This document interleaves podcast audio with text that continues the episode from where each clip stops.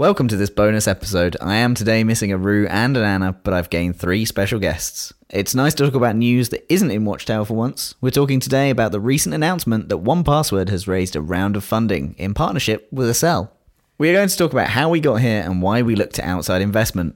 Joining me on the show, I have the Karmic Compass, the founder of 1Password, the yogic coder. We have Dave Teare, the horsepower that drives 1Password, and the glue, non-horse related, that holds the company together. We have Jeff Shiner, the CEO, the brains, the brawn, the other founder, the architect of 1Password.com. He recommends more books than an Amazon algorithm. We have Roustem Karimov.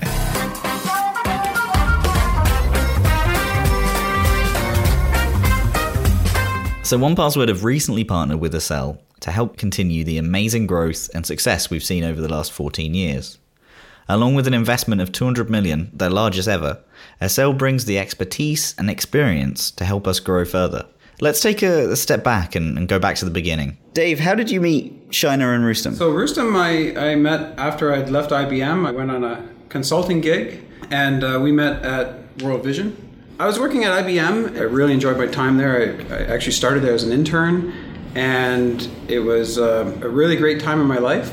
And at some point in time, I, I, decided to go out on, on my own and, and start a consulting company. And I, I, wound up at Manpower International doing consulting work with Roustem. Looking back, I thought it was really kind of funny now, but it was a really kind of trying time because the contract that I went to actually ended up getting canceled by Manpower. So Sarah was kind of freaking out right away because, like, here I am, I, I, I leave IBM, you know, a safe, steady job and um, I go to a contract that gets canceled right away. But uh, you know, at the time, I had enough time to, to meet Roustem and get to know him, and found a new place, uh, World Vision, which I, I, really enjoyed my time there as well. Was, that was a great place. And at World Vision, we were looking to expand our team there. And I was just like, I wonder if Roustem's available. So I reached out to Roustem, and thankfully he, he was, and, and, and he came and joined me there. We actually did a lot of stuff at World Vision. And mostly Java based, right? Mostly Java based. Mostly Java based. I think the, the most interesting part about the World Vision though was the lunches. Was the lunches? Was the Thai place. Because I think that basically in the end what started 1Password, the Thai place. when I joined World Vision, Dave used to have lunches at his desk. I think it was like Burger King. Burger King lunches. I was not the most healthy back then. Anyway, so I convinced Dave that we need to go and have some lunches outside the office. So, and I think that's how we started because during the lunch you could sit and just talk about talk about things, and we started thinking about maybe building our own stuff. We did, and at about the same time, Roustem. I, I don't know how he got in my head, but just he, he started talking about Macs. Like we were all on PCs at the time, and he started talking about Macs, and he was just like these Macs are so beautiful and they're nice and all this type of stuff. And so one weekend, I just I just said, screw it, I'm getting one. So I, I went to the store and I bought one, and it was a gamble because I was like, if I can get Roustem jealous and he goes and sets things up and we start getting the development environment running there, then great, I'll keep it and that'll be that. Um, but if I can't get him excited, I'm probably just gonna have to return this within the two week return window, right? Yeah, it um, certainly worked. It certainly worked. But those MacBook Pro, that was a Tiger, PowerBooks. Tiger release. Oh, it was PowerBook. Yes, and it was a PowerBook. It was a beautiful machine. Wonderful machine. But you see, it had PowerPC processors, and they didn't run Java very well at all. It's actually an interesting point of the story because you see, we were doing all this Java work, but we fell in love with our Macs, and the Macs didn't do Java development very well. So you see, we started to have like this friction there, and so we we started to do some Ruby on Rails development, and we pretty much instantly became disillusioned with the current work that we were doing because like by just by switching languages and technologies and software stack, we were able to de- develop. I don't think it's hyperbole to say like a hundred times faster. Like it was yeah. so much faster, and so we started looking for work that we could do just with Ruby on Rails. We got to a point where like we didn't really want to do Java development anymore. We, we wanted to do some some of our own stuff, and honestly, we were we are both getting a little frustrated because like everything we created we were creating it under someone else's direction someone else's guidelines and uh, probably worst of all is when you did release it you never, you never actually got to talk to your actual real life customers. Well you never see your customers you at all. never saw them once right? At some point we just came up with this idea that we need an app to help us with web development so it was supposed to be a short project that we'll we'll do and then go back to ruby on rails. So we we did this app and we also tried to sell it because it's pretty easy you set up a web form and so and then i think we get our first purchase within a day So the first day, maybe even the first hour, someone purchased. We upload to Mac Update, and then someone download and bought the app. It's like, wow, you could you could actually earn money selling your own software. And I think within the first year, we both quit our jobs and focused on one password. How many people did you get to when you started feeling the pain and you were perhaps doing what you weren't interested in, like managing managing people? When when did you feel the strain that you you felt like you needed to start looking for, you know, someone to to take over the reins as as CEO? I started to feel the pain after employee number one, to be honest. to be completely honest, because like, like pain is too strong of a word, but like, um, I certainly felt a lot of anxiety after employee number one. Yeah. Like as soon as employee number one was there, I wasn't just responsible for making sure that my family got fed and, and Roustem got paid, like which we didn't get paid for quite some time. But uh, like I was no longer responsible for that. I was responsible for someone else, right? And so that was that was something that that weighed on my mind quite a bit. It was, it was quite a bit of weight on my shoulders. And also, it's like you know, we, we did all this stuff, two of us, just for a while, and it's like you know, do you really want to? Like, we could just work a bit harder. I think that that mentality of growth has kind of kept the same where we balance this whole idea of like okay i need to to work a bit harder and then someone says no no you should definitely hire someone Well, I think it works to a certain extent, and there's certain benefit because you try to automate things. You remember uh, at one point, my my son used to do work for us, like certain types of customer emails. He would reply to, And then we Like- found a way to And then automate we found a way to automate that, and he, he was out of a job. moving on a couple of years we get to like employee number 20 In my memory, it's about 20. Remember, we didn't have any systems. It was just Roustem and I. So every time we added a person, it was, you know, there was no onboarding or anything like that. It was just, it was just us. We'd, we'd throw them in a deep end and help, help them as much as we could. And at a certain point, I, I think it was around, the team was about 20 people. I was not getting any sleep. There was like always a fire of the day. I think it was a leopard or snow leopard release, macOS snow leopard release. I think that changed so many so many things that we had to rewrite large pieces of one password. And obviously, when you do that, you make mistakes, and then some of the features are not there. So people were really upset, and that really drags you down. Like when you get one negative email after another, that really, I think our our Yeah. support team really burned out. Yeah, and the, and the part that was that was the most distressing is that we knew how to fix it, but you know we we needed time to go and, and work on it. But we also needed time to help our customer support team to answer customers, right? Like we were basically doing too many things. So that's when um, now now we can get Jeff in on the conversation here. Like Jeff and I go way back. We, we worked together at IBM. We got along really really well. And I just remember the first day I met Shiner. Actually, I was a little bit mad at him because I was trying to do some work with my boss. I needed my boss to do something, and Terry Lowe was busy bringing this guy on board, right? And he's like, you know, setting up his desk and all this type of stuff. I'm basically following my manager around, trying to get his attention, and uh, he's talking with Jeff. And Terry was just like, "Yeah, well, we got this, we got this uh, issue we're working through," and it's, and Jeff's like, "Yeah, oh, I." I how, how did you say it? You were just like, um, The difference between an interesting problem and a pain in the ass is the amount of time you have to solve it. That's the word you said. And, and so he, he said that to my boss and, as they're walking down the hall. And for whatever reason, that just really stuck in my brain. And it was certainly true for what we are going through at the time. Like, because Apple had upgraded their operating system, they introduced a whole bunch of new features. That's an interesting problem. Like, it's really fun because they added some new features that we could use and, and all sorts of stuff. So it's, it's actually a good thing.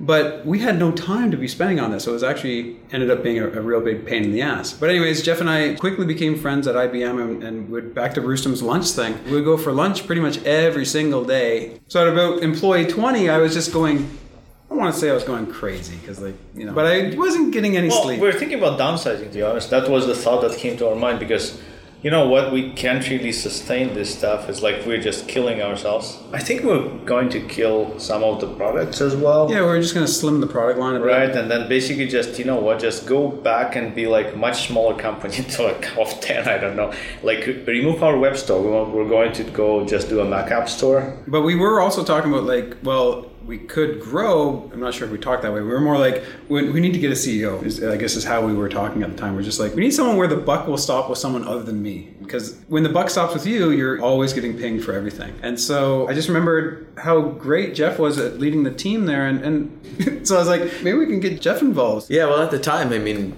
I was working because I had left IBM at about six and a half years earlier as well. And I was working in the US at a officially a digital marketing agency, but really it was a, a consulting company. And I had gone from being the architect at the start to where by the end I was actually leading what they called the SPA, or leading the, the 400 folks in the technology division. You know, there, there was a couple of things that got me really interested about One Password at the time when you were telling me about it. One was sort of that ability to go back to where I could you know work and grow a smaller company and actually get back hands on again and actually code a little bit which you know we can we can all question the success of that but damn it it was fun Good times. yeah but uh, but at the same time I remember how much fun we had you know when, when we worked together so it was it was an exciting opportunity I do remember that conversation a bit because I, I hadn't kept up with Jeff, like, and so in my head he was still quote unquote managing like not that many people, right? And so then when we met, I was like, oh, he's like managing like 400 people now. So I was like, uh, yeah, I, I guess I guess you're not going to be interested because like we're only 20, right? And then Jeff's like, no, no, no, no, no.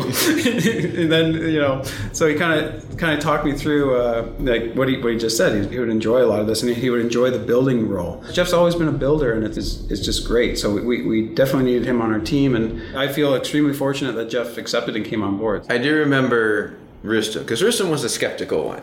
Because I'm always like, I'm gonna double the size. I'm gonna double the size of the company. I, that's how I think. I always think in doubles. You can go from 20 to 40 to 80. You can double as many times as you want. But I can't think, what am I gonna do with 10 times as I can double? And Roustem's asking me, well, you know, how do you manage it when you when you get to these bigger numbers? And I have a fairly simple philosophy, right, wrong, or otherwise, and it's like you can talk to like eight people, maybe up to ten people, like at most. And so I was just saying how you know at, my current company, it's like well, here's the the folks that I talk to, and then the folks that they talk to, and you just sort of split them up into groups of eight. Roustem looks at me and goes, "That's it, eh?" like just complain, just had, like that's your great wisdom. groups of eight. So, how many years do we fast forward between kind of halfway between then and where we are now? And what kind of growth did you think we would hit? So I think there there's sort of a couple of key things in there. One, there's a big difference in a team somewhere between 40 and 80 or 40 and 100, somewhere in that number. Just sort of the the team has to change in fundamental ways. One, which is which is a challenge, is when you're small, you have sort of what I call the B plus everybody players. So there's some people on the team that can do anything. You can give them any problem. You can give them an op problem. You can give them a, you know, coding problem. You, you can have them, you know, go and write docs. And at some point, what you start to do is you start to say, well, now we've got the A plus designer who can design that part, and we've got the A plus ops person, and we've got the A Wait. plus docs person. Dave was not an A plus designer. I had to been close. yes, yes. no. It a was blog post. It was a stunning icon. And so what you start to do is you start to, to, to look at, at the structure then was a good of the company. And you start to then say instead of, of, of just having the everybody people, you start to have a design team. You start to have an ops team. You start to have a docs team. You start to have and I think when you look at it that way, then some structure comes into place. That you can have things like you can have, have a person understand that they have a, a career path that's meaningful to them, that they can grow. I think the other completely flip side of it was for us, customer support is always constraining to us. And I don't mean that in a negative way, but we try very hard not to grow faster than we're able to support our customers. That's that's just core to who we are. And so I think there's a, there's been a few times you know where where we can just sit there and say well we can grow the customer support team to a certain size before we then have to re sort of envision how customer support works for us. And we've done that a couple of times e- even very recently just last year when when our entire focus was how do we reorganize customer support into groups into buckets so that we can put ourselves in a position where at a company level we can grow again and get customers and make sure we can always support them. So i think those are the two things that at least i continue to try and focus on is how do we put ourselves structurally in a position where we can we can grow as a company and then how do we make sure that from a, a customer support point of view we're able to support our customers you know to the level that we expect and not only now but as we grow. And the really fascinating thing is, as we've grown, our customers are still kind of the same people, but we have a more broad spectrum of them. anywhere from you know really technical people to you know now we have the family accounts, people that aren't that technical, and then we have businesses, and some of them are so big that it is really a, such a wide selection of people that that we need to support. At what stage did you kind of see the customer of one password like as a as a broad persona at what point did you see that changing For the first few years, anyways, we had incredibly technical base. Uh, well, first year, anyways, and then like it just seemed like every year it'd become more broad. Like I can't imagine us having any like we just call them big teams because we don't like to divulge company names that as a privacy. But we can divulge one. We can divulge one. And I think that's pretty exciting that both of you worked at IBM, and now IBM is one of our biggest customers. That is pretty cool. I, I, I feel really, really good about that one.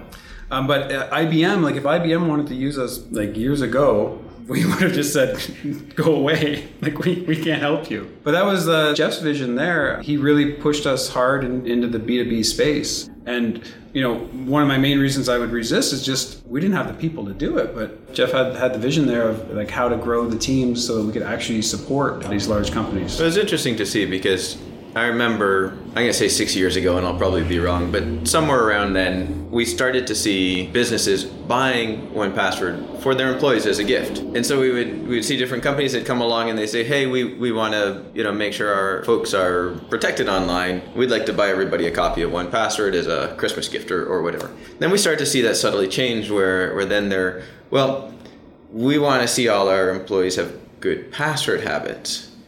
So let's buy them all a copy of one password that they can have individually to, to help them with their password habits. And I think that's really important to understand. Like I, everybody here hears my fluffy cat story, but it's so true. If you're sitting there at work and all of your accounts at home are protected with password fluffy cat, like, what do you think you're using at work? You're using fluffy cat. Now maybe your company's got some sort of you must have a number, so it's Fluffy Cat too, right? but it's still Fluffy Cat too. Maybe it's Fluffy underscore Cat too. But it's that's what humans do. These companies understood that they had to have their people protected, and we've taken that now sort of to the extreme with the business accounts, where with each business account, like we give everybody the free family account for the same reason, right? It's important that that you protect yourself at work, but it's also important that you protect yourself at home and, and, honestly, it's important that you just make sure that those are, are kept separate. So your home stuff's at home and your work stuff's at work. But it was really nice to see. I will say the other big change that I saw was the Sony hack. There's been a, a number of notable breaches over the years, but the Sony hack I think was one that I still hear referred to today by a lot of people where, you know, just people knew you should be doing something better with passwords. They weren't quite sure what, but they knew. And then all of a sudden the Sony hack came and, and that got picked up by so much of just sort of the regular press that people started to think, oh, like th- this isn't just the person sitting in the ops department that needs to protect themselves. It's, it's everybody. And to me, that that I saw a big change where everybody, not just the technical folks, really understood they needed to do something. So if we jump forward to today, and essentially what you know what we're announcing and and this kind of huge milestone in, in one password history. What do you think this means for for one password and what does this enable us to do? To me the most exciting thing it, it, it's somewhat almost like that that 20 story from my point of view right? We're, we're back there again where you know we're all working ourselves to death you know? I, I don't know that that will ever change but we are. But we need some outside experience we know how to build a great product. We know how to support our customers, and, and, and those two things we'll do to death. But when we look at you know how to grow you know on the sales side, when we look at how to grow on, on even on the marketing side, on the partnership side, you know we can struggle through on our own, but we could really make a lot bigger strides if we get somebody who's done that before, who's helped other companies before, who's worked with with with companies, and they can show us that direction. And I think as we go sort of deeper and deeper in, into the B two B space, it's those partnerships, and it's that sort of that's where we can really use the help, and that's really where you know Accel can come in as a partner and, and, and really help push us forward. I think it's just there are a lot of things that we don't know. Like that's what we find out. Like there's a ton. There's like so much unknown and we certainly will learn that and we'll will obtain that knowledge and experience at some point but it would be nice to have some help there R- Roustem's been pushing me for quite some time maybe not pushing but like craving like outside perspective. You're constantly working on your own thing and you're not really paying attention to everything that's going on around you because you got your head down. And so Roustem and I talked about that quite a bit for many years now. That's the other aspect that, that really excites me about bringing Arun and his team on board is, uh, well, they think differently for one, but they also have a much broader perspective than we do. So it's, it's, it's going to be very helpful. The thing is, like, these are fascinatingly experienced people. They know everyone, they've seen it all. And, and so, yeah, I mean, almost from day one, I will listen to almost anyone, you know, and so if we look at the VCs and you know even Arun in particular, uh, Arun from Accel, I always sort of start off with, look, we're not looking for funding. We you know we're profitable. We're not just looking for for for funding, but I am always sort of interested in the proverbial one plus one equals three. Like, is there something we can do together that we can't do on our own? And it was probably six years ago. It was many years ago that I first met Arun. You know, we had coffee and we talked and and I was impressed by their portfolio. But again, nothing ever came of it. And I did this with, with, with a large number of companies. I always tried to be you know straightforward with them. We just don't need funding. That's not you know that's not the end goal this year is just to take some money. And so I go to Dub Dub, I think almost every single year, and it was this year at Dub Dub that I went out again. So I'm like, okay, I'm gonna catch up with uh, Arun again. We had caught up probably two or three times over the years. You know, I went to him and I talked, and and of course, one of the big difference, of course, now and six years ago is now we're pretty heavy into B2B. We got fifty thousand paying businesses. You know, this this was very different than it was six years ago.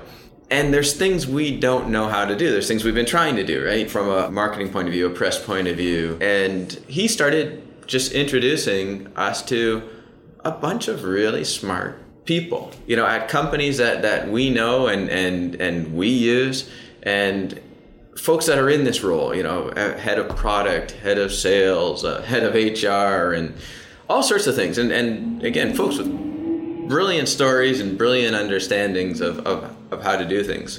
Uh, the one that stuck out you know we were talking to the, to, to the one person they said you know when you have these features, and, and we have them all the time, we have a feature that, that a customer will request.